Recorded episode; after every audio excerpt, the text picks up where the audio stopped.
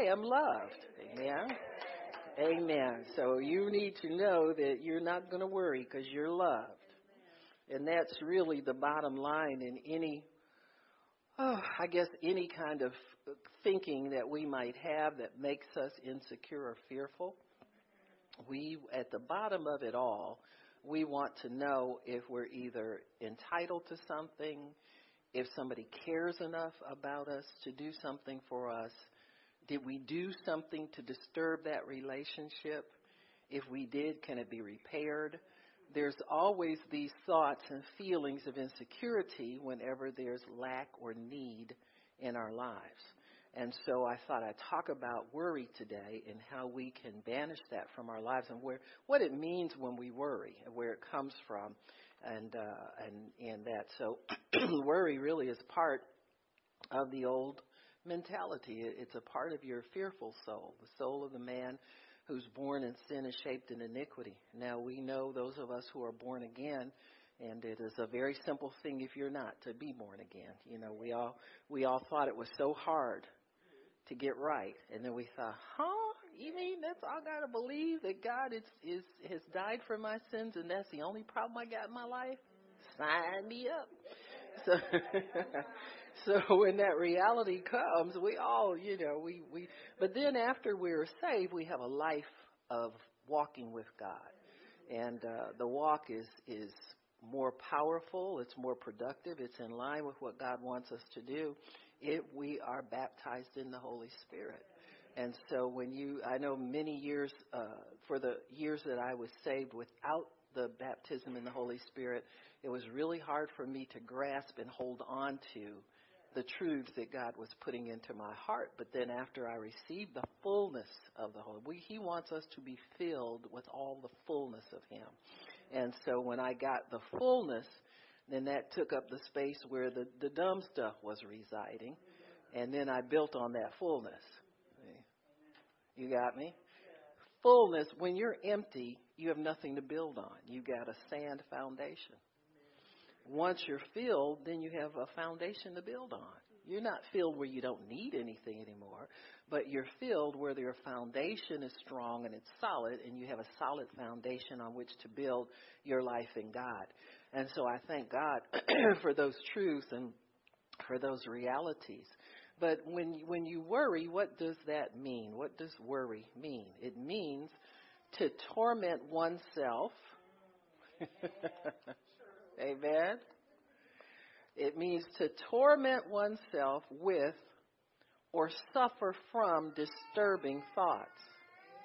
It means to fret. Well, Miss Gabba, what's wrong, sweetie? They ain't treating you right. They don't do you right today. All right. Let Titi, yeah, you stay back there with Titi. She treats you right. Amen. From disturbing thoughts or to fret. Amen. Uh, Gabby, I didn't really need a, a prophetic demonstration, but if we got one, prophetic atmospheres, I'm telling you. The root is a German word which means to bite or strangle or to harass. And the devil is so perverted, he'll try to make that a good thing in your. You ever heard had people say, well, I worry about you. Like that's something to, to be proud of. But when you look at what it means, it means I bite and I strangle myself on your behalf. Right. It's pretty bad, isn't it? It also means to think about problems or fears. To think. So worry really is a mental activity. It means to feel or show fear and concern because you think something bad has happened or could happen. Mm. This is so bad for Christians. You know, when you look at us, oh, wow, that's, that's pretty bad right there. It says to make someone anxious or upset. So when you say you worry somebody, it means you transfer that worry, that biting and all that agitation onto somebody else. To cause someone to worry. It says to harass by tearing, biting, or snapping, especially at the throat.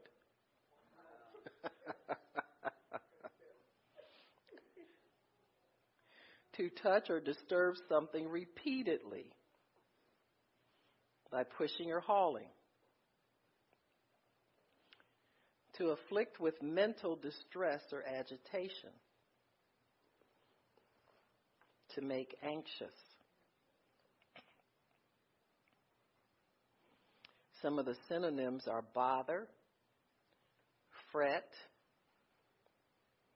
fear, fuss, stew, stress, sweat, trouble, annoy, plague, pester, or tease. The word, remember when Samson kept, his uh, girlfriend kept asking him the source of his strength, and he teased them, he annoyed and pricked them, and he brought about a lot of his own trouble because of the way he dealt with people. He was always picking at somebody, stressing them, and, you know, set the foxes' tails on fire. He's pretty mean, you know, when you think about it. For God to be using somebody, I mean, come on, there's, help. There's hope for us.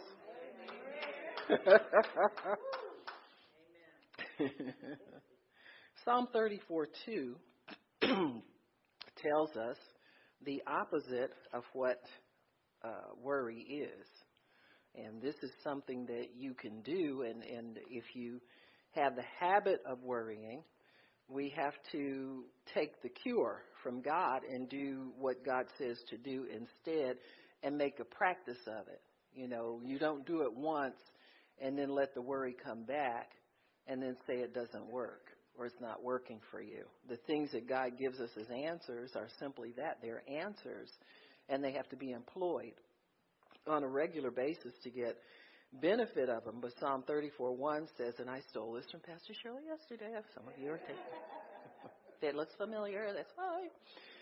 Says thirty-four one, I will bless the Lord at all times. So it's it's if you put yourself in the frame of mind of saying good things about God, good things about your life, good things, good things, good things, it will extinguish worry. It will block the door to those thoughts coming in there to to snuff that out and to keep you agitated and upset.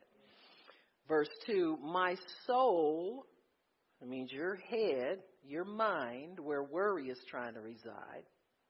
Worry is taking up residence in your soul.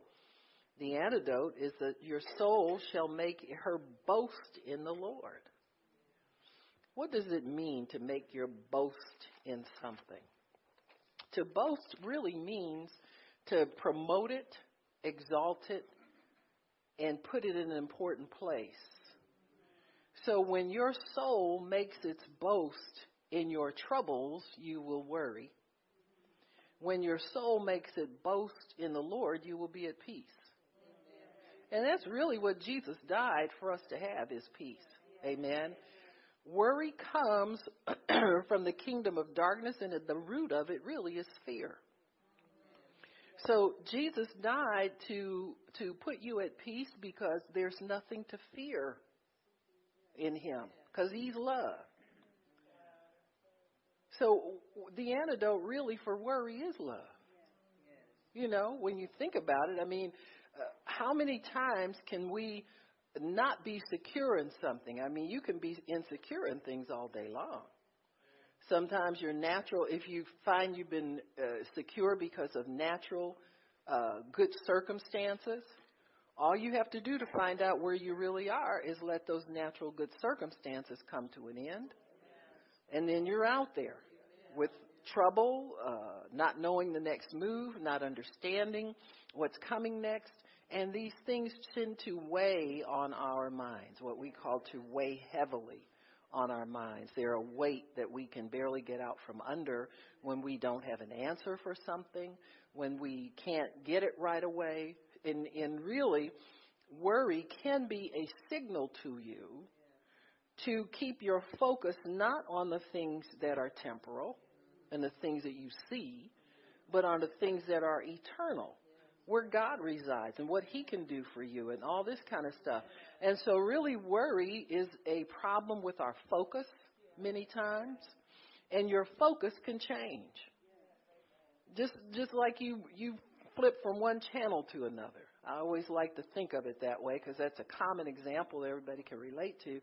But if you think about flipping channels because something comes on there that's not pleasing to you, we can do that with our natural because we live in a realm of faith and hope in God.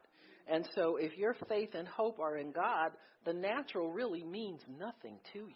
You got me? It really means nothing. Even when your natural is favorable. Don't get stuck in, in you know, a cush life or everything going well, because trust me, if you step out and try to do something for God, you want to get out into a realm where you have never been before or where God says, I need somebody to be there. There will come situations and circumstances in the natural that make it look like it's not going to ever happen. Amen. But God, we have to hang on to God. And so the, the real, the real, um, victory, I think, comes in your focus, not in your circumstances. Because like I said, even when circumstances are favorable, if your focus is on the next thing that might go wrong, you can put yourself into a place of worry anyhow. You got me? And so when circumstances change, it's it's good to just say, ooh, I got to get in my word. You understand what I'm saying? That's, that's when you run to God for refuge and get more in your word, because you know you're going to need that to steady you and to believe that God will come through for you anyhow.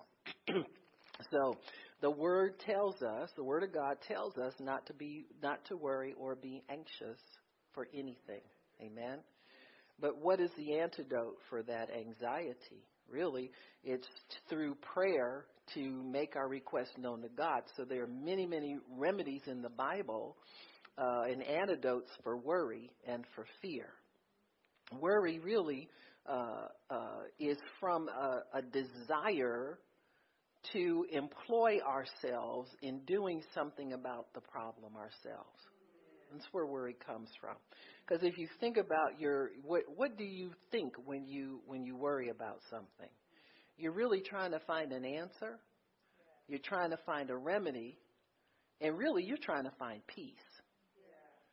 Because worry is so emotionally charged that the first thing that comes to you is, you know, it's, oh, your stomach gets nervous, you get a tightness, a knot in your stomach, that kind of thing. And the more you think about the problem, the tighter the knot gets. And you just want to get, so really what you're trying to get is not so much an answer to the problem.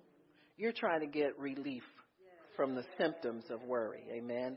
And so that's that's what we're doing. That's why people run to the doctor. That's why they take pills. That's why they they take drugs. That's why they booze. That's why they do a lot of things that they are trying to get rid of the feeling of being dis, disinherited, dislocated, and unloved. That's really what worry is. It's a feeling of being out there by yourself, no one to help you, nobody cares about you. And so that those are things that cause the human soul to fret. But the Bible says our soul will make its boast in the Lord.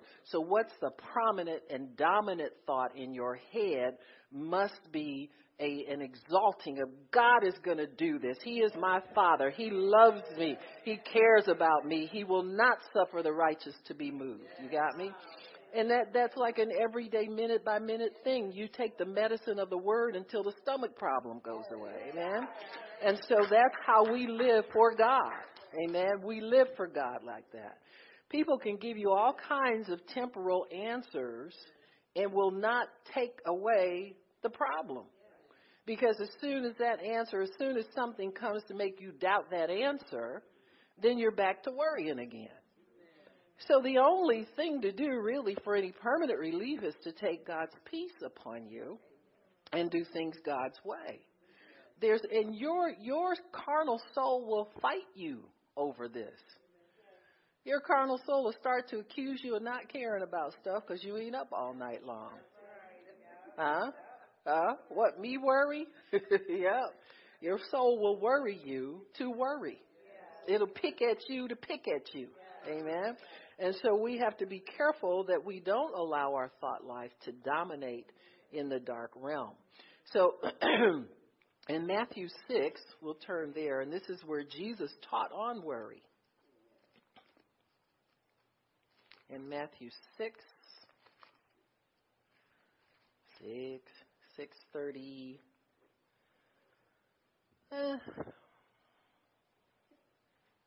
It was really teaching on seeking the kingdom first. Kingdom is righteousness, peace, and joy in the Holy Spirit. It's life. It's a life of confidence in God. And so instead of seeking solutions to these temporal problems, seek the kingdom. Go in and talk to God about it first. And let his peace abide with you. God hears thoughts coming to me, disturbing my peace. I hear that something is not going to work, or I hear that they're going to be laying off people at my job, and and I want to know how to handle this this new concern that comes up. And really, to be honest with you, as a body of believers, I think we have a lot more help among one another than most groups of believers do, because I see where people are begging people on Facebook for prayer and stuff like that, and I thank God, God's already given us the support. And so what happens if it's something going on in my life that's troubling me, I can ask somebody else to pray for me. You got me? I'll call Pastor Shirley and, and, and, you know, others in the ministry that I rely on for prayer. I'll say, you know, we need some help with this because blah, blah, blah, blah, blah, blah, you know, whatever. And and pretty soon that burden is lifted from me supernaturally because I know I've done what the word says to do, to confess it, uh, to and we pray for one another that we can be healed. Let my stomach rest now because I got somebody helping me uh, before the throne of God. Many times if that person is not directly involved in your shenanigans, they can pray for you with more confidence and more faith. That's the power of agreement. Amen. That's a power of partnership, that somebody can, partnership comes to lighten the load. Two are better than one. Amen. Because they have a good return for their efforts. Uh, people who are, are, are uh, secretive about their needs bug me. Hmm? I didn't even plan to say that, but you know what I'm, you understand what I'm saying. We can pray around my situation, but we never kill that devil. Well, anyhow, you understand what I'm saying? And don't say it's personal between you and God, because, see, when you come up to the altar and you're looking for a prophecy or a word from somebody, it ain't personal no more. So quit lying to yourself. See, we let shame follow us around and dictate. I'm not ashamed of what the devil's doing to me. You know, I refuse to partner with him in his crimes. Huh? You don't partner with the devil in his crimes. Now, there are some people that, that you know are going to blab everything. They ain't your prayer partners anyway. You understand what I'm saying? But if it's somebody you pray with on a regular, you should be able to share anything with those people.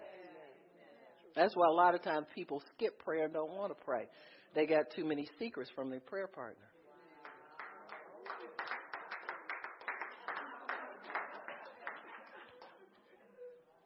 God didn't call us to live a life of shame.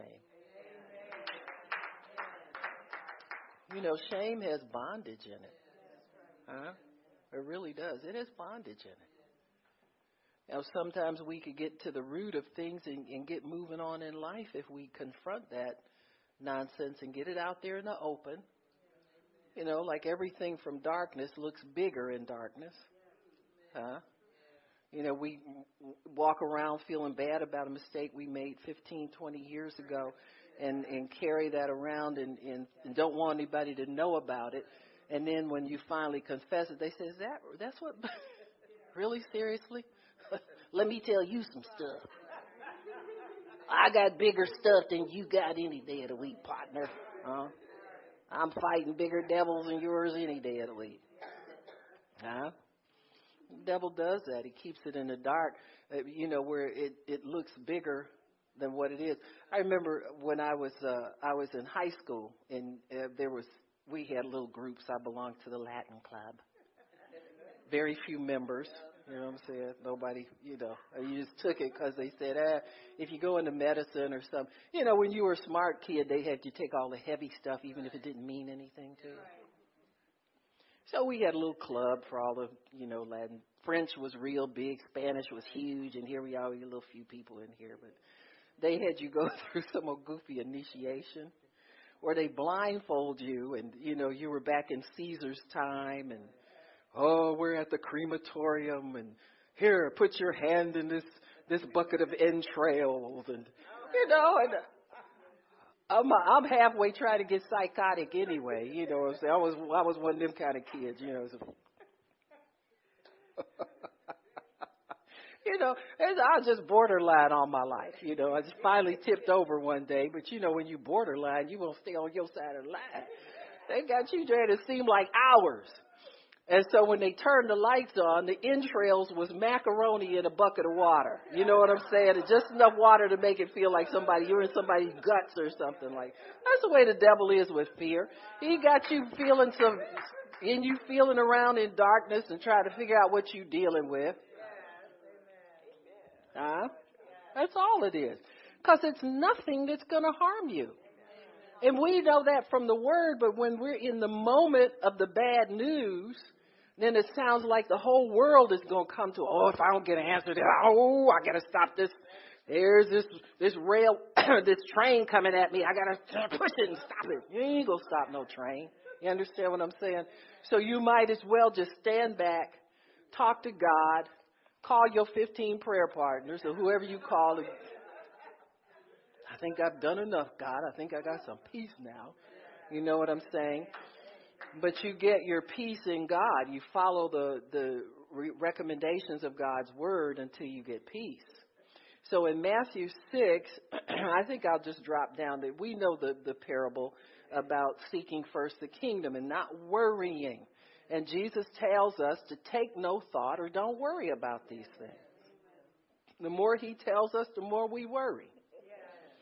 It's true, because worry becomes like your your buddy, your favorite dress, your partner, your prom date, uh, you know, the one that knows all the steps to your your little dance you like to do. You know how when you were uh, a kid, if you if you danced a lot, you know, it was one person that knew your steps, you know, and then do, you just be waiting for them to show up so you can have a good dance tonight. That's worry. And they am. Huh? And it didn't have to be your little boyfriend, because most of the, you know what, the kids who were good dancers didn't ever date nobody. They had to be free to dance with whoever else was the next best. You know, that was your calling card. Huh? So, but that's worry. He's your favorite dance partner. Huh? And so Jesus where is there stripping away their favorite dance partner, and you know people don't like that. So you go and start defending worry. Let me have the liberty to pick at myself some more and harass and threaten myself some more. I want to do that. So let me have my worry. Because the minute somebody tries to encourage you not to, to put it down, stop it, cut it out. Huh? Then we mad at them. Huh?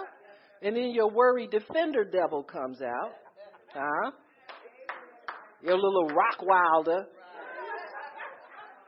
That keeps your worry, he keeps your worry loose in the yard.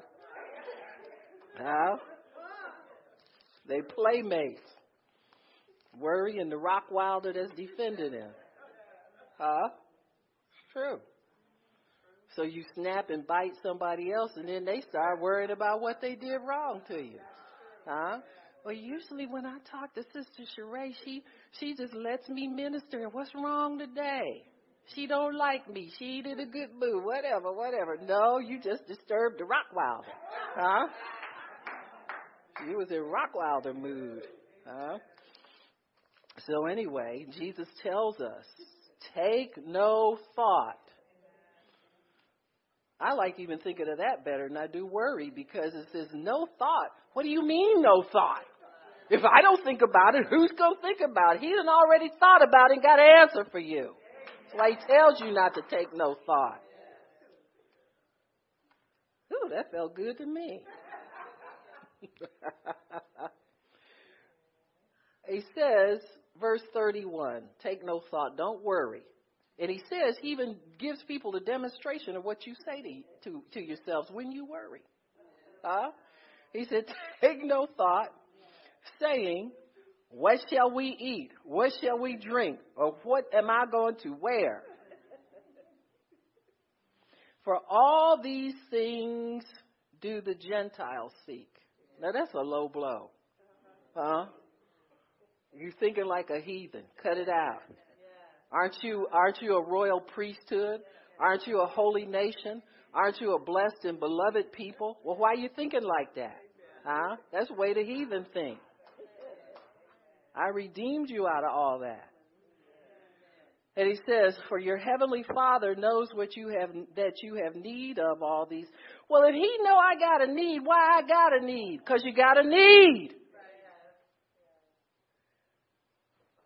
And if he gave you everything you needed before you had a need, you still have a need. Because you waste it, squander it, scatter it.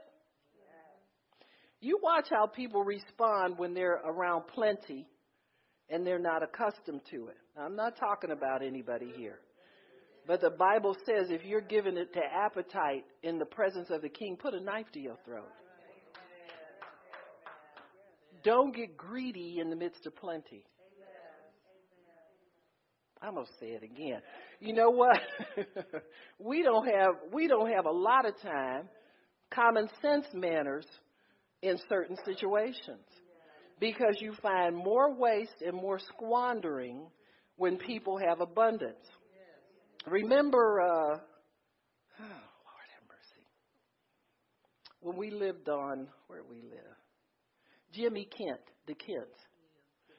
You ever, did you ever go over there on Saturday when they went grocery shopping? Oh, oh my goodness. And we didn't have a lot. You understand what I'm saying? We didn't have a lot. And, and, but those people, the father worked. He had a really good factory job somewhere. He worked worked all the time. Yeah. He made good money. And so he had about five children, a wife, and they would go grocery shopping and empty all the groceries on the counter that they just bought and just go through them and eat them.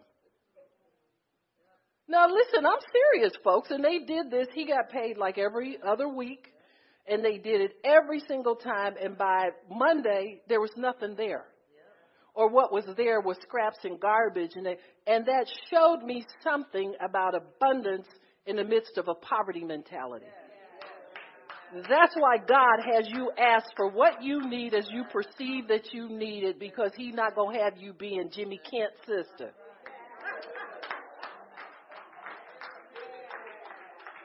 Them was the craziest people in the world, I thought. I said, now this is really ridiculous. These people could live well every day if they managed what they had. But see, they squandered it when they got it, ate it up really quickly, and then went hungry the rest of the time and waited. It's a cycle, see?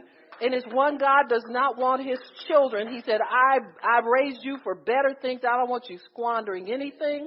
I don't want you throwing away nothing. I don't want you uh, doing anything like that. I want you to be a good steward over what I put in your hands. I was Pastor Shirley and I laugh about the nuns all the time. Sister Bridget Marie, man, if she caught you throwing part of your lunch away, she went, she made you go in the trash can and get it. In fact, she inspected them garbage cans all the time. If you threw something, if it was a bread crust, she made you get it out. She passed that bag around, and kids was always telling on each other. You you know that the, I mean, if she was a detective, that was a fertile place to solve a mystery, because they told everything. So-and-so, that's so-and-so. She made you get it out and eat every bit of it. Mm-hmm. They didn't play. Amen. Because they knew most of us were from poor families. And don't come in here trying to, you know, boast in you what you about your abundance and throw stuff away. You be respectful of what God's provided for you, because they saw God as the provider. If your parents didn't provide that, God provided that for you. And so that that always stuck in my brain. You know, that's why my freezer is full of, of unidentifiable substance in plastic bags. It's bagged up, so when I take it out, you know, I come out like a couple of weeks ago. We we had barbecue ribs, didn't we, Tip? Y'all didn't know where them ribs came from, but they're good, wasn't they? See, yeah, that's right. We had barbecue ribs last week. Why? Baba don't throw away nothing, huh? We got a dog, so we got somewhere for the bones to be. I don't care about these people. Them, oh, you have to give your dog certain. No, this dog gonna eat what we eat. I chew bones myself. Huh? Well, I cook neck bones. Huh? Somebody back there got it. You, them bones good, ain't they, girl? That's right. Y'all ain't gonna worry me. Listen, when, when push come to shove, when y'all ain't got nothing to eat, I'm gonna have me some. Huh? It might open me a restaurant out of my leftovers in my freezer. Who knows? People say, oh, you having soup again? Yeah, girl, that soup was good. Yeah, honey. It was cooked four times already. First the roast, then the hash, and now the bones with the soup. Nobody's starving around here. If childhood poverty didn't teach me anything, it taught me to respect when you have something. Huh? I'm throwing away like that. Woo! You know, put people, they attribute status to food. You know, status can be attributed to anything. You know, people, I, I hear some ministers, you know, we ate, we ate hamburger. I said, I like hamburger. I can eat them. I said, I was telling God, I'd be glad when I can have steak. You know what the Lord told me? He said, she could ask me for steak then. Her getting steak never depended on her pocketbook.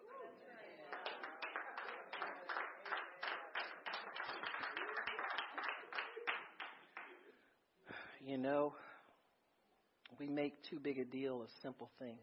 This is what Jesus is saying. These are simple things. He said, your Father knows that you have need of them before you ask. What does that mean?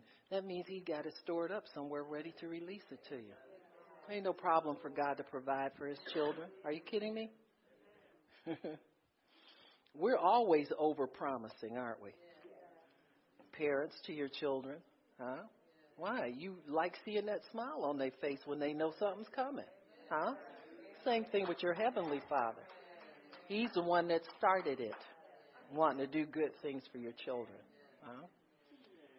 So don't worry about your life in the realm of material things is what He's saying. He said, your Father knows you have need. He said, but seek first the kingdom of God. So give no thought. Don't worry about it. Unrighteousness is what worry is.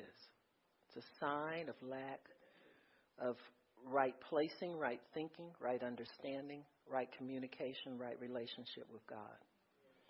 If your relationship with God is good, you know it's coming because it's been promised already. All you doing is, is uh, encouraging the delivery to come to your door. Amen. You're encouraging the delivery to come to your door. He said, therefore, in verse thirty-four, take, therefore, no thought for tomorrow. Oh, geez, I can't think about, I can't worry about provision. I can't worry. He said, yeah, that's all you're doing is projecting lack onto tomorrow when you worry. So you're anticipating lack in the future.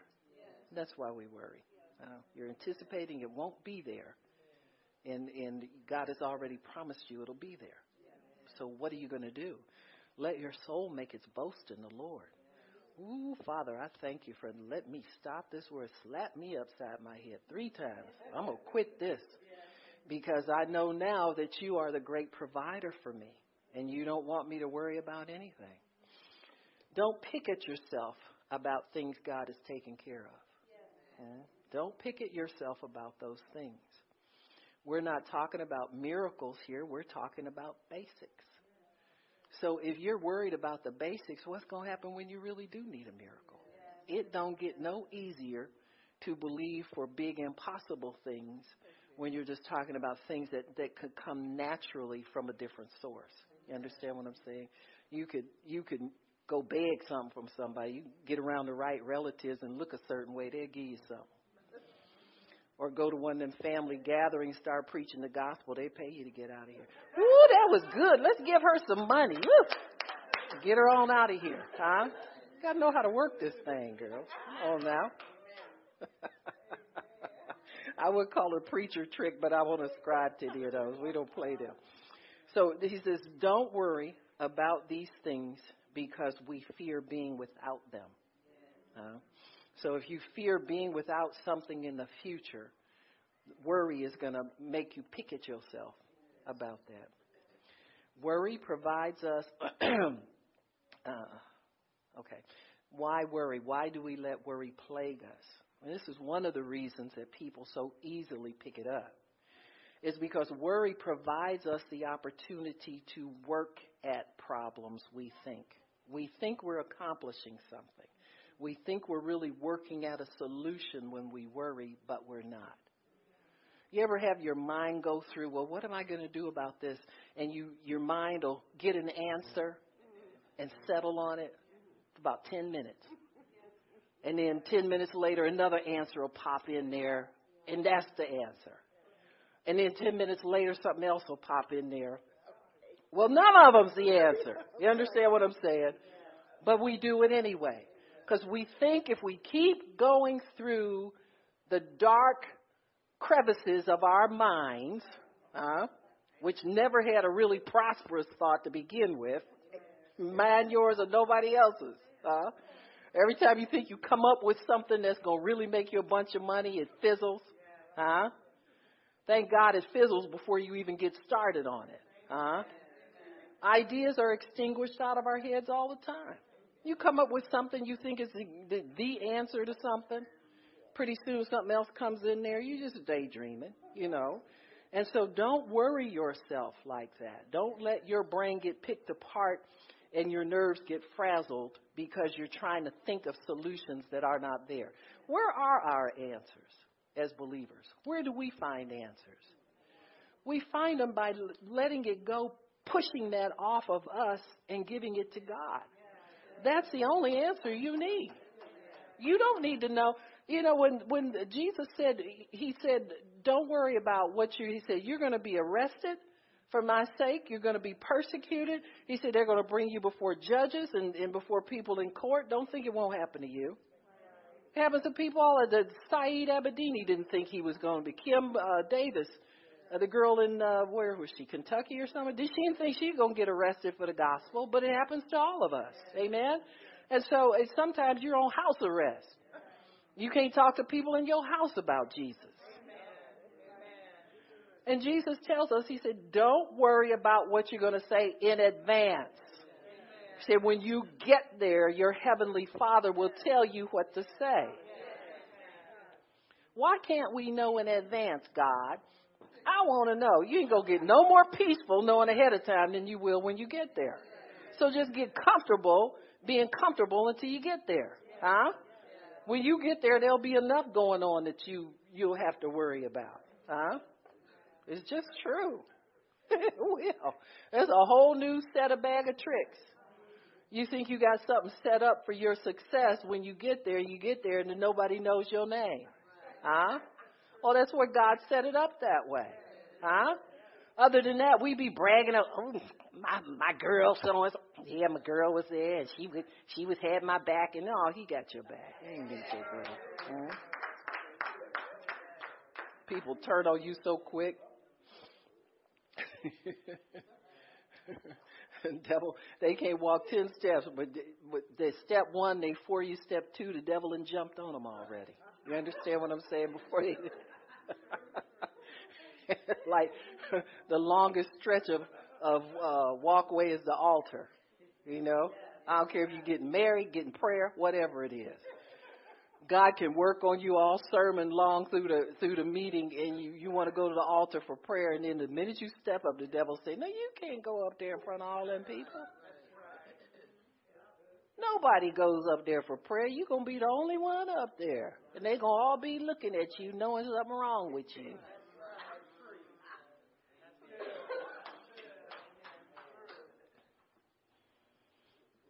Everybody struggles with that. I struggle. Don't you struggle? You want to go up, you don't want to go up. You want to go up, you don't want to go up.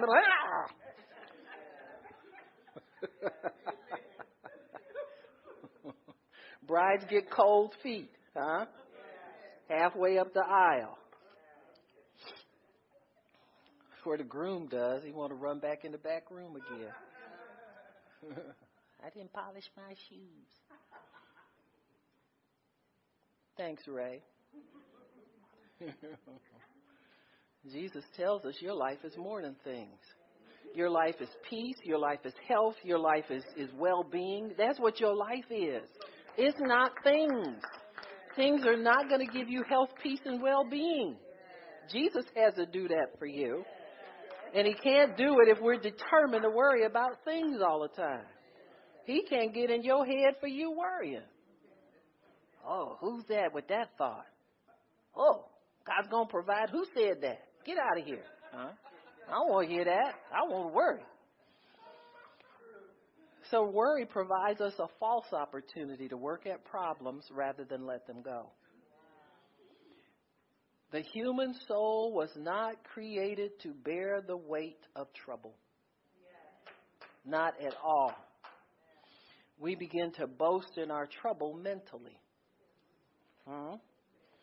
Your mind starts to enlarge the problem so that when you get the solution, you can feel powerful and better about yourself. Bigger the problem, the more you boast. Worry really is a type of employment or occupation. Some people set up worry as a lifestyle. Huh? It puts fear to work, just as we put faith to work with our prayers and our actions. So worry puts fear to work. It enlarges and expands its territory in your soul the more you meditate on your problems. Fear does not like to let go, so it continues to pop up at each opportunity. Perfect love casts out fear. In the midst of trouble, you need to know one thing and one thing only, and that's you are loved. Huh? Because trouble makes you feel like you're the only one. Trouble makes you feel there's no solution. All that isolation and loneliness that trouble brings to your soul, the antidote or the, the answer for that is to know that you're loved. Not to read it and meditate it and memorize some love scriptures.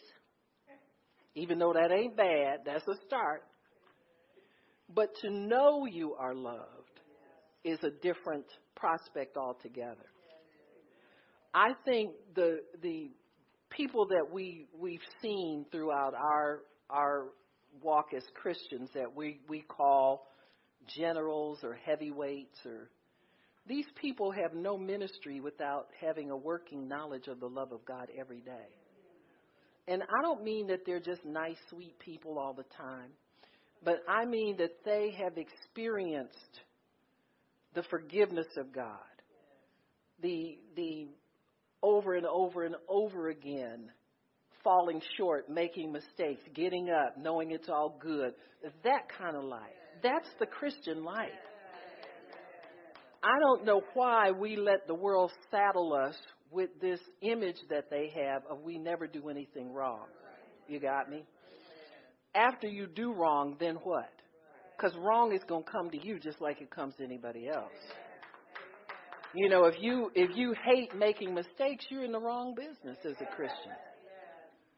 Because you can start out doing as good as you want to, and then the devil wakes up. In fact, he he's an early riser.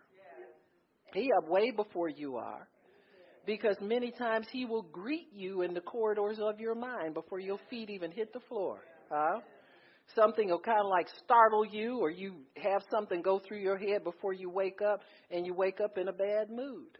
So he's already got your day started off. Like people say, you get up on the wrong side of the bed. I mean, they know trouble starts before you even wake up.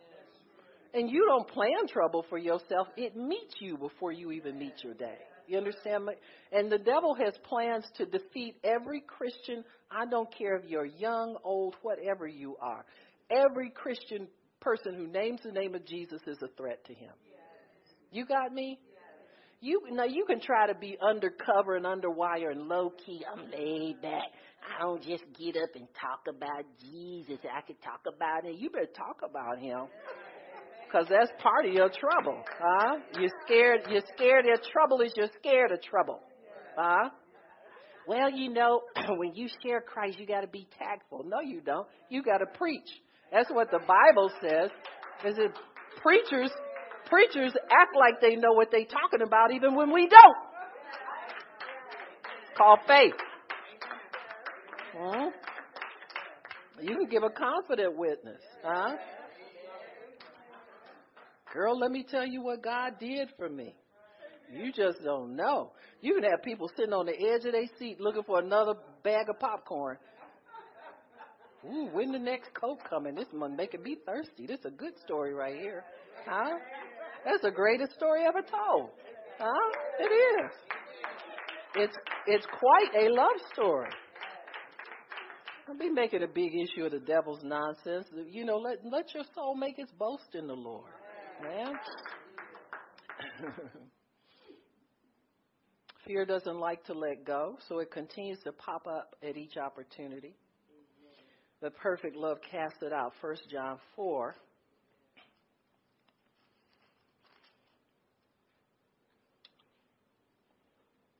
Verse seven said, Beloved, it's talking about God's people, let's love one another. Huh?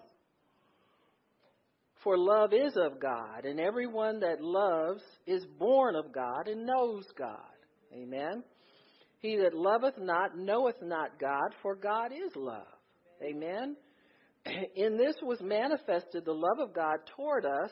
Which one am I looking for? Yeah.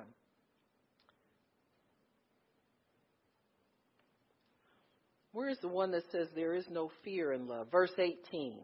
Oh, it is eighteen on here. Ooh, I put it down right. I'm so glad for myself. I didn't see the one in front of the eight. But that's all good, too. Amen. It says, verse twelve, no man has seen God at any time. It's a problem. When you live in the visible and what you see all the time, you think God ain't there. Yeah. Or you think, or you think something goofy about God. Ooh, I did wrong and he didn't say nothing. He did. You didn't listen. Huh? Your conscience told you. If you know it's wrong, he said something to you. The devil ain't going to tell you did nothing wrong. He goes, oh, yeah, do it again, do it again. Oh. Hereby know that we dwell in him and he in us, because he has given us of his spirit. So his spirit is love. If you yield to the spirit, you walk in love. That's real simple. This is something you don't have to go through no effort for, and therefore you cannot take any credit for it. You're just yielding to the supernatural spirit of God that's in you when you love. You didn't have no love for nobody anyway. Amen. Amen. And what you had didn't work. I'm not going to even go there. Spare me. Fix my life another time. So, whosoever shall confess that Jesus is the Son of God dwells in him and he in God.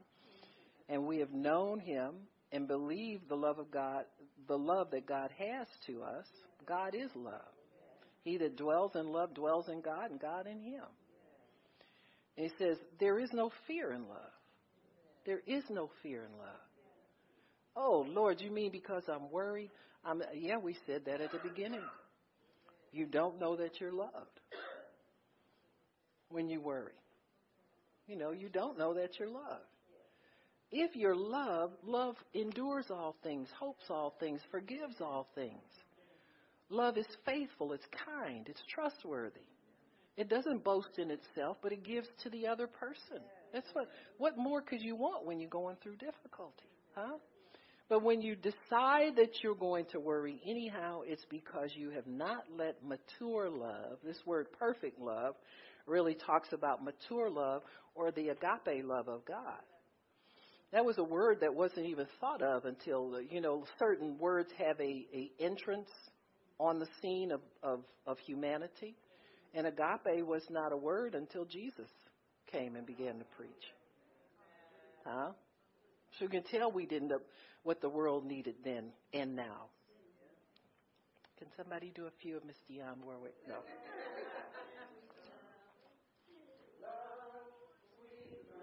Thank you. All right. Huh? But then love came on the scene with Jesus. Huh? Nobody, had, they'd never seen anything like him before. Nothing like him since. Amen. So perfect love kicks fear out. They can't abide in the same place. Love is stronger. That's why it kicks fear out. Whoever the strong man is, keep the strong man of love. Amen. In you. Amen. Fear has torment is what it says here. It says, there is no fear in love. Fear has torment. He that fears is not made mature in love. Now, we love him because he first loved us. He sowed the first love seed to us. That's how we can love him. We don't bring anything to the table. Unless he, as a matter of fact, he don't want our stuff. He just tells you, just leave it off to the side, and I'll take over from here. Isn't that wonderful? God provides everything. Even when Abraham was, when he was dealing with Abraham, he provided every single sacrifice. When Abraham was broken, he went down to Egypt the first time. When he left there, the Bible says he was very rich. After that, he began to make sacrifices to God. So God provided that. Amen? Pharaoh didn't do nothing.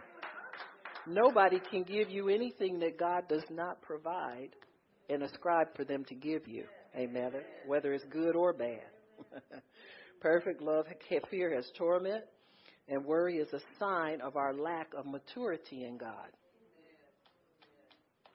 Hello? Because we don't accept his love, we'd rather pick up worry and fear instead.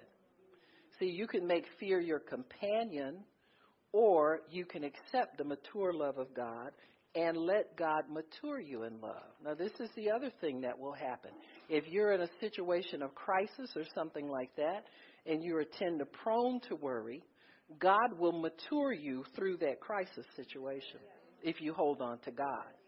Then at the end of it, the Bible says you come forth as pure gold. You know, you've been through the fire, but you don't smell like smoke. You've been in the pit, but you ain't pitiful. You understand what I'm saying? You left your pity garment down there in the pit when you were down there. You come out mature in God. So as God matures us, he puts us in situations where we must trust him, because mature love trusts God and longs to please him.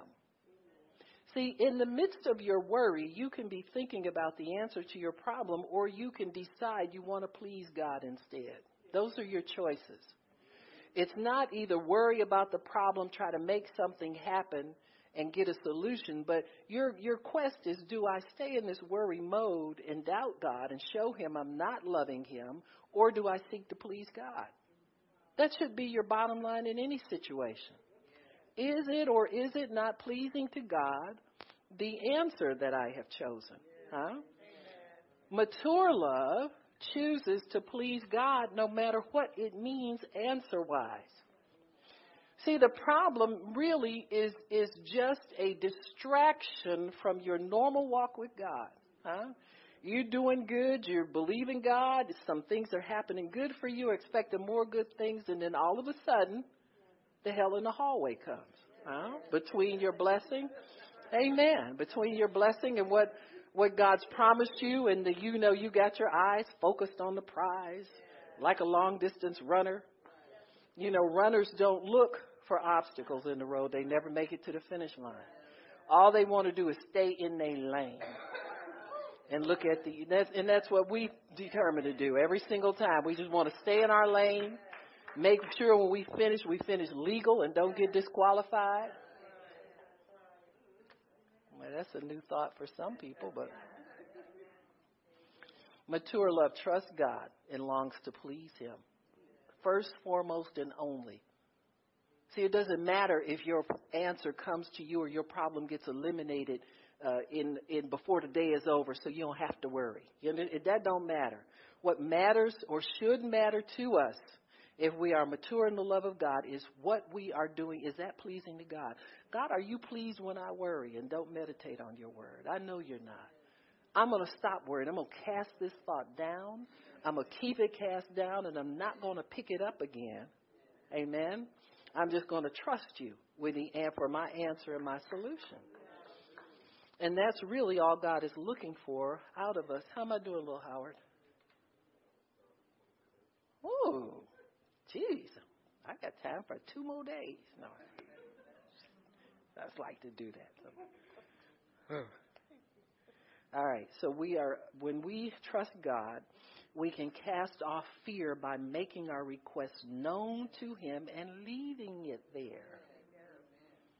Don't take it down and nurse it because you feel lonely.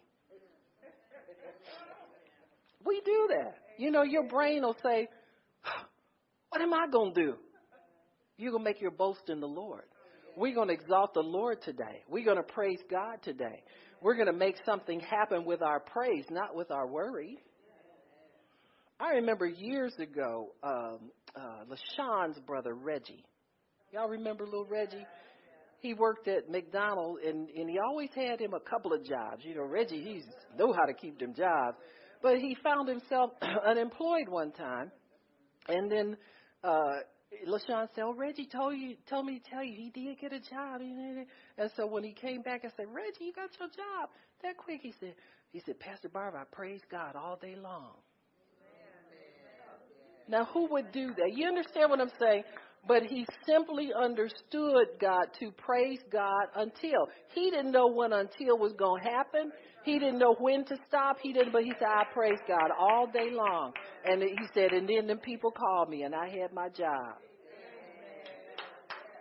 Brother Summerall prayed all night long. He needed a ticket. A, a, a boat ticket somewhere. And he told God, he said, I'm not asking a man for any. Woo! Ugh. Woo! Are you kidding me? I'm not asking anybody for anything. But I know if you want me to go, and see, most of us think faith is saying, I'm going anyway. Oh! Mature love. See, mature love is, is is mature enough to be honest with God, even when it don't sound like faith to the the rest of believers.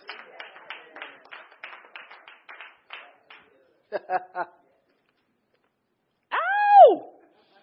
You can tell him anything, huh? Is God gonna slap you around because you're you're the way you phrase your request? Ain't? But see, we do a lot of fixing up our requests. Because we feel intimidated somewhere back here because if it don't sound like faith people, who are those people anyway? I don't even know any of them. Everybody out here begging, complaining, whining, begging, waiting to quit. We're trying to impress something that don't exist.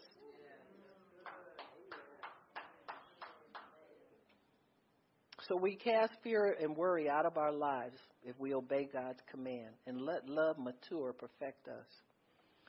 If we love God, we trust him enough to obey him in the interval until we, we see the manifestation, and we trust him in the unseen realm of the heart and the mind.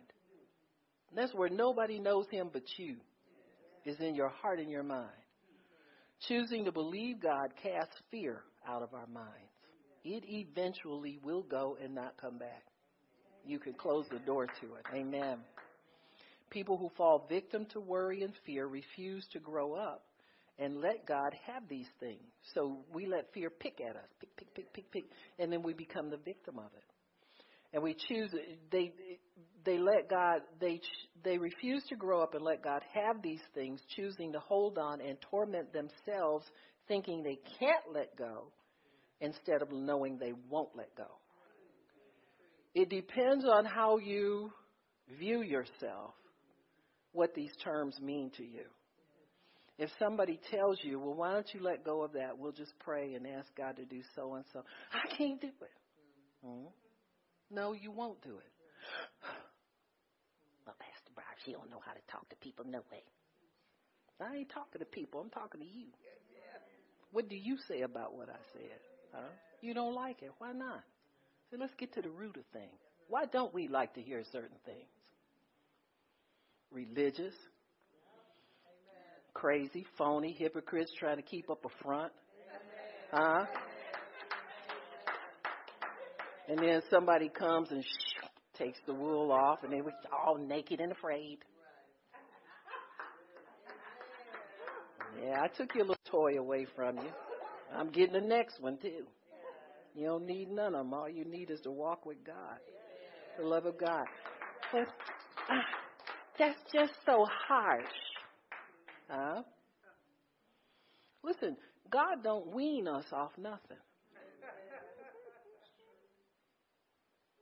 Oh, I'm going to say that again. Because, see, we got some bad mothering, some bad fathering, some bad everything in our history that makes us think you can't take something away from somebody. Joyce Meyer uh, was sharing a testimony. She said, I don't know, you know, Dave, he just felt when the kids were, uh, you know, weaning kids off there. She said, he just wouldn't give them a, a bottle at night or a pacifier or something anymore. She said, and then babies would holler. She said, and then about three days later, it was all over. Now, see, she lost ninety percent of her crowd, which are women, when she said he wouldn't give them that. Dave, he just mean. That's better than having him on that pacifier till he get to the altar, and then the wife got to slap it out his mouth. That's less for the husband or the wife to deal with when you take. God don't wean us off sin. Well, you know, sometimes you can't stop fornicating all day, first day when you saved. You ain't saved. Now, you need to go back like they used to do at the altar. Go back to the altar till you get saved. Because, see, when you make that confession of Christ, you can get enough God in you to quit doing almost anything. I say almost. Ain't that bad? No. It, really, it is anything. It's all or nothing. Huh? You can quit. Just don't want to. See, if we admit the truth, we don't want to. Huh? Because you know these men's is nowadays, they don't want to date you if you don't. That's right. Tell the truth. Huh? Well, that's a Christian woman's fear. Huh? What you going to have to give up to get the ring?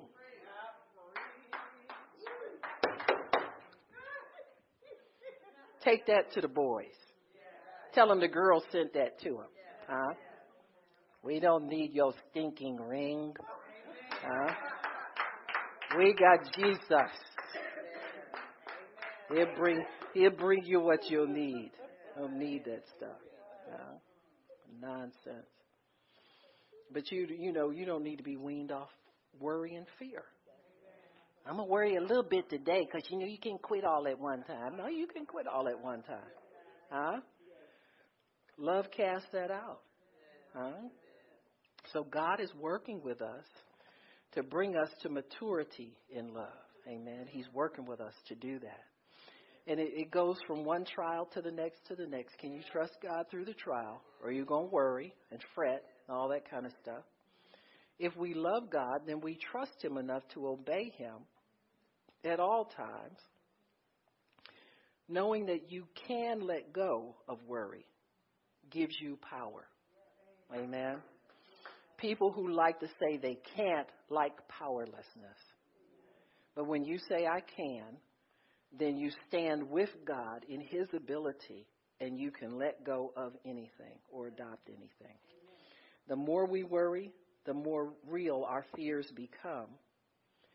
Then that's when it conceives. You start to speak of it. You start to treat it like it's real. You start to worship it. You start to lift it up, and then it get, it takes on a life of its own. You know? The devil, we, when we speak about things, we give the li- devil a license to bring them to pass. Because somebody will hear those words when they're uttered and run off with them. Yeah. Uh, now, I have a little habit of my own. I don't co-sign everything people say to me in conversation. And and sometimes people say, well, how come you don't like what I say or something? It ain't about that. I just ain't co-sign. I, I'm careful about what I come into agreement on. Because when you sick and you come to the altar, you want me to be straight with him, don't you? You want me, so come on now, and I want to be straight with him more than you, but, you know, you got to protect things that are valuable. You don't agree with and co-sign and join in on every evil thing that's said. You know, even though you might think it in your own mind, you, can, you don't get it out there where it starts to bear fruit. So worry agrees with false prophecy about us. Now, it agrees with false prophecy about us and the world we live in. We have issues. There are certain thoughts that just ooze out of us without much provocation. You understand what I'm saying? It is old issues. And so we have to begin to, uh, uh, when we start casting those down, let me see, thoughts that ooze out of our minds, and we begin to expect them to come to pass. So then you've got not only your faith involved in your worry, but your expector gets involved. You need to release that to the Lord, get the word stamped on top of it, and commit that thing to God. Don't let it go out as a worry and a fear and a we ain't sure. You've got to nail that thing and, and cast that thing down. So we give it life by b- believing and putting faith in it. Once faith gives it life, it becomes real to us. Amen. How did how did God deal with these things with, with people that we know in the Bible? Uh, in John three sixteen tells us that God loves us. So we know that, that our fear is in not being loved. He loved us so much, he gave his life for us. So we, we can't be moved by things that speak to the contrary of that. You know, say, for instance, somebody, we talk to somebody, they say something, and we're offended by it. You know, your first thought is, they don't love me, they don't like me. We make a judgment on that person based on the way they respond to a one-time encounter. One-time encounter. And you've already, why? Because we are so afraid that we're not lovable. When anything negative comes into our little realm, huh? We we we settle down with it's because we're not we're not something. See, it becomes a personal takeaway when somebody says, or it, it can never be a misunderstanding to some people. You know, you just misunderstood what I said. You can tell somebody that a hundred times, but they don't have to believe you. You understand what I'm saying? So God sums it up like this: just forgive people. Can you cut this stuff out? Y'all forgive each other. Go back to playing again, like, honey. Kids are happy when they can play together. They don't like not being friends with each other. Amen. And so that's the way God sees us. He sums it all up at the cross where you started. Go back there when trouble comes. You'll get your solution every time when trouble comes at you that way. You don't have to build up walls of resistance against people and be afraid of people and don't want this and don't want that. All my haters out there. And I, yeah, nobody hates you. They ain't thinking about you. They're really trying to get their bills paid like you are. Who are you? What are you doing so great that somebody got to hate, spend their time hating you? Please. All right? So when we cast our care on the Lord, we follow an example. I want to share with you with Abraham. In Genesis seventeen, you'll see the story about mature love coming into this man's life. We know Abraham had listened to God the first time. God told him to leave where he was born, leave his family, leave everybody. He took Lot with him because he didn't have any children. And he loved Lot and had kind of been a father to him for many, many years. Lot's dad was dead by this time. So Abraham considered him a family member, heir. And I think Abraham's father was dead as well. So there was nobody really to take care of Lot. And so in verse seventeen, Uh, Abraham is ninety years old in nine, verse one, and the, the Lord appeared to him and said, I am the Almighty God, walk before me and be thou perfect or mature. Genesis seventeen, one. I am the Almighty God. You notice every time God came to people in the Old Testament, he told them who he was. You should never just listen to a voice and call it God. You got to have some understanding. Amen. You test the spirits. If they don't introduce themselves and you say, God, is this ain't you, stop talking to me. And most of the time it'll stop. You need to get in your Bible to talk to God. You understand? It's the safest place to be to talk to him. So when we Abraham had cares, he was able to cast them on the Lord. Amen. His worry uh, and Sarah's worry drove them to Hagar. But the day came when God called time on his immaturity. So this is what God does with all of us. He calls time on our maturity. So he tells Abraham, he said, it's over for the nonsense now. I want you to walk before me and be perfect, be mature, or endure what I tell you to endure, because the promise is soon to come into your life. So whenever God is bringing promise to us, our walk becomes more rigid. You can't say a lot of things that you would normally. You ever notice that when you want to be healed? You don't dare say you or talk about your symptoms unless you at the altar, you get it taken care of. This. After that, we talk no more about it. And so, and you don't go uh, looking for, for evidence of how bad things are. You know, that's that's something bad that we do too much. It's bad enough you got to go to the doctor and hear all their stuff, you know, all the numbers they put on stuff and what they looking for here. And this is, uh, what did they tell me something? This is pre-something. Uh, they said, oh, yeah, pre-diabetes, you know, just because I'm carrying a few extras. Rings. Talk about. Gotcha. But you know what I'm saying. There's uh, A one C. I said, well, I said, well, what is, well, it's borderline. I said, I ain't crossing the border. I'm an American. I live in America. I ain't going to cross no border. I ain't Canadian, I ain't Mexican, I ain't crossing no border. You know, you know, if the devil can't curse you, he'll send you home with something. You understand? I ain't A one C and I ain't crossing the border. All right. It's going to stay on this side. I can border all day long. Uh-huh. But Abraham had to get mature before God. Amen. And in his maturity, he had to, to hear that Ishmael was no longer going to be a part of his household. And he loved that boy because that was his only son. But his wife, Sarah, was being tormented.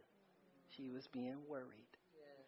So Ishmael became, he was a joy to Abraham, but he was a worry to his wife. Nothing will end a relationship quicker than one member of the household being happy, the other one being miserable. God has planned for everybody, everybody to be happy. You understand what I'm saying? He has joy for everybody. So Sarah was yet to receive her joy in God. And this is what the news that God was bringing to Abram. He said, you know, I'm changing your name, her name. She's going to have children. They laughed and, and, and told God it wasn't going to happen and all this kind of stuff. But God said, yeah, it will happen because I've appointed a time when that is going to take place. And so Abram, in his maturity, had to make up his mind. He was either going to settle for a temporary joy or have the promise of God. Everybody's, you understand what it is? That's everybody's dilemma. Do I settle for a temporary joy or a worldly joy? Or do I learn how to please God and take the mature road, get the road of perfection, go for a higher purpose in my life than making sure I'm included in everything and I got everything everybody else has? Because that's really our motivation many times. I don't care if you're a, a believer or a minister. Everybody wants to imitate who they think is important in their little realm.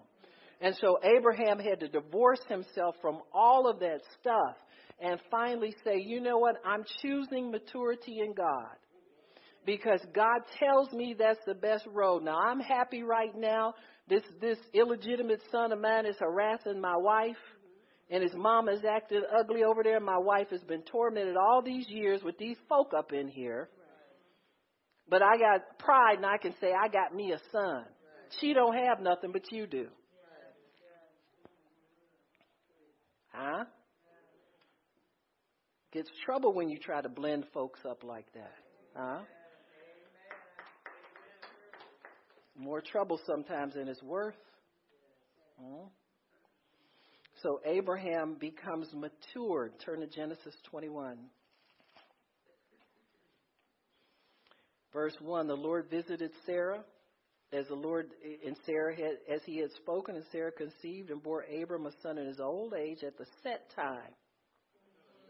Immature love wants immature things. They want everything out of season.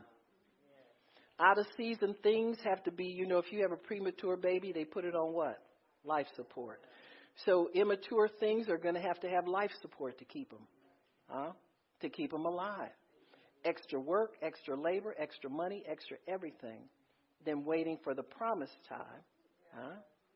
People have had babies and left them on doorsteps in the cold, and somebody picks them up before they expire. God sees to life when it's in the fullness of its time. And so he, he visited Sarah. Verse eight, the child grew, was weaned. Abraham made a great feast the same day Isaac was weaned. Sarah saw the son of Hagar, the Egyptian, which she had borne to Abraham, worrying her. Mocking is worrying. It's picking at somebody. And what does God want to do with worries? He wants them cast out. So that's what he tells Abraham to do. He tells Sarah to cast her out. Therefore, verse ten, wherefore she said to Abraham, cast this woman, bondwoman and her son out, for the son of this bondwoman shall not be heir with my son, even with Isaac. And the thing was very grievous to Abraham in his sight because of his son. So this hurt Abraham that he had to part with his son. And I'm going to tell you something that people don't know exists or forget it exists. But Abraham, it says, when it says it was grievous to him, this kid was a worry to the whole household. This whole situation was a worry to them. It had never been peace in that house ever since I, uh, Ishmael was born. What does Sarah's answer is to throw him out? Because God promised me, our son, I was married to you. She's just somebody you slept with. She a one-night stand. I don't want you choosing my kid over her kid. Put him out of here. God upholds it. Huh? People don't like this kind of preaching. You know what? God upholds it because you have to look at what God plans for you is the best plan for you. A substitute plan is not going to satisfy you, God, or anybody else. It's going to be a worry and a problem and a vexation to you unless you take it to God and God redeems that for you. How does God redeem Ishmael? He says, I'm going to give him stuff. I'll take care of him just like I take care of you. But this is the boy that I promised everything to. You can only have one carrying the promise. You can't have them both carrying it. So then God makes his decision. And Abraham says that it's, it was grievous to him. That word grievous, the Hebrew word for grievous is ra. It means to be sick, to be irritated, to have the knot in your stomach, to be vexated. And God says, you will not be ra. But I will. I am Rapha. God heals. He would have to. There's some men out here with ten and thirteen kids, never been married to nobody. God has to heal that whole situation. You don't think he's big enough to do that? Men sleep around with anything, and women crazy enough to try and have babies with them. Nuttiest thing I've ever heard in my life. He's not promised anybody. He ain't taking care of nobody. And one day he grows up and decides, now I know what kind of wife I want. Can I have a clean start? And God says, yes. Amen. Because I'm Jehovah Rapha, the God who heals. Amen. Now you're mad at him because you got his kid and he got a wife and he got a bunch of money. Finally got a basketball contract or whatever they looking for. You understand what I'm saying? Well, how can he be happy? He did me. He went to Jehovah Rapha, the God who heals. you do well to go to him with your son, too. You understand? Because he heals everybody. He heals the whole situation. What did God tell Abraham? He was, he was grieved about it, and God saw it. And God said to Abraham, don't be grieved about this because of your bondwoman. He said, in the in all that Sarah has said, hearken to her voice. Listen to her. Listen to your wife. Didn't that get Adam in trouble? Yeah, but it's getting him out of trouble.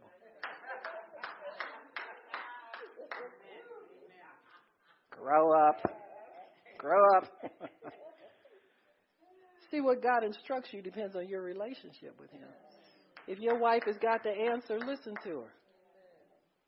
Just because you the head, that don't mean you don't listen to nobody. Thou son of Satan.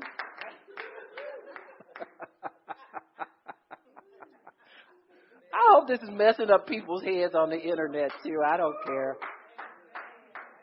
How do you think people live on this earth after they've made them kind of mistakes? He has healing for the mother. He had healing for Hagar. Ishmael turned out to be what we know now is the Islamic people. Who got more money in the earth than they do? They got all the oil. They got. They ain't broke by no means. Trust me. Here we are, the heirs of Abraham, can't even believe for a um, bus ticket somewhere. I'm going to stop in a minute. We the real heirs. You got to use your faith just like they use theirs. He said to Abram, let, don't let it be grievous. Don't entertain. Don't worry. Don't, don't, don't. I've taken care of this for you. He says, and all that Sarah said, hearken to her voice. Isaac shall, shall, in Isaac shall your seed be called. He said, God said, I needed an heir. I chose to use you. I'm the God of your, your obedience as well as your mistakes. Amen. He's God over all of it. He said, also the son of the bondwoman will I make a nation because he's your seed. He said, I'm giving him an inheritance. It just won't be the same as the one I chose. It can't be. When he saw, when he saw Isaac, when God had a vision for Isaac, he had a vision for everybody who is born of the Spirit of God. That's what he saw. He saw a nation of kings and priests, a royal priesthood, people who would be mighty in the earth. He saw all of that. He can't do that in the, with the film of disobedience over it. He can't do that in disobedience. He can only do it in obedience. And so, and he can only do it according to the counsel of his own will. This is God's will that these things take place. We can't question him. The only thing you can do is, is expect to know that in every situation that you are loved, just like Abraham did. Abraham went on to raise his son. He had was he outlived Sarah. She passed away. He got married again, had four more kids. You understand what I'm saying? He was one hundred percent totally healed from that experience. You got me? And never looked back. And so that's what God wants us to know, folks, that he is the God who takes all the fear and all the worry away. He heals your worries. The things that would pick at you and, and, and vex you get healed. Sometimes it's you and your, your brain. What's in your brain? He'll heal your brain. Sometimes it's it's irritating situations and, and things that don't get corrected. He'll heal that too. Because if we give it up to him, he'll do it. But he can't do it if we're nursing it and worried and wanting to solve everything and think we got to have an answer today. He gave you an answer today. It's his problem. It's his deal. He'll take care of it. But we don't want to accept that. We want something else. But he's not going to give it to us. Why? Because he wants us to mature in his love. He loves you. That's enough. Amen. That's enough to know. That ought to be good any day. Amen. Father, we thank you for your word and for understanding. We thank you, Lord, that we are a healed, loved people, first and foremost. We are loved. Problems do not separate us from the love of God. Trouble does not separate us from the love of God. Father, that we could afresh be baptized in your love and understand your great love for us. Thank you, Jesus. Thank you, Lord. Thank you, Lord. Father, thank you that love is not just a feeling. but it is a knowledge that we have a carefree life in you, that whatever we need, you've already provided for us. You saw this day coming. You already made the provision. There is nothing outside of your love for us, Lord. Thank you for healing us, healing us with your love. Father, I thank you that where we've been rejected or we've been cast aside or we felt that we weren't loved, you love us anyway. Thank you, Father, that, that we live in a society that even though the enemy tells us that we're not worthy, we're not worth it, you come again and tell us that we are so loved. You so loved the world. You gave your son for us. That is such evidence, such great evidence of your great love for us. Lord, that we could tell the devil, Jesus died for me and that's enough. When he tries to worry us, you died for us and that's more than enough, Lord. We can build our future on it. We can build our lives on it. We can build this next week on it. So we thank you for that, Lord. We bless you. Thank you, Father. In Jesus' name, amen. If anybody needs prayer, come on up. Those of you who are on the internet, just stay.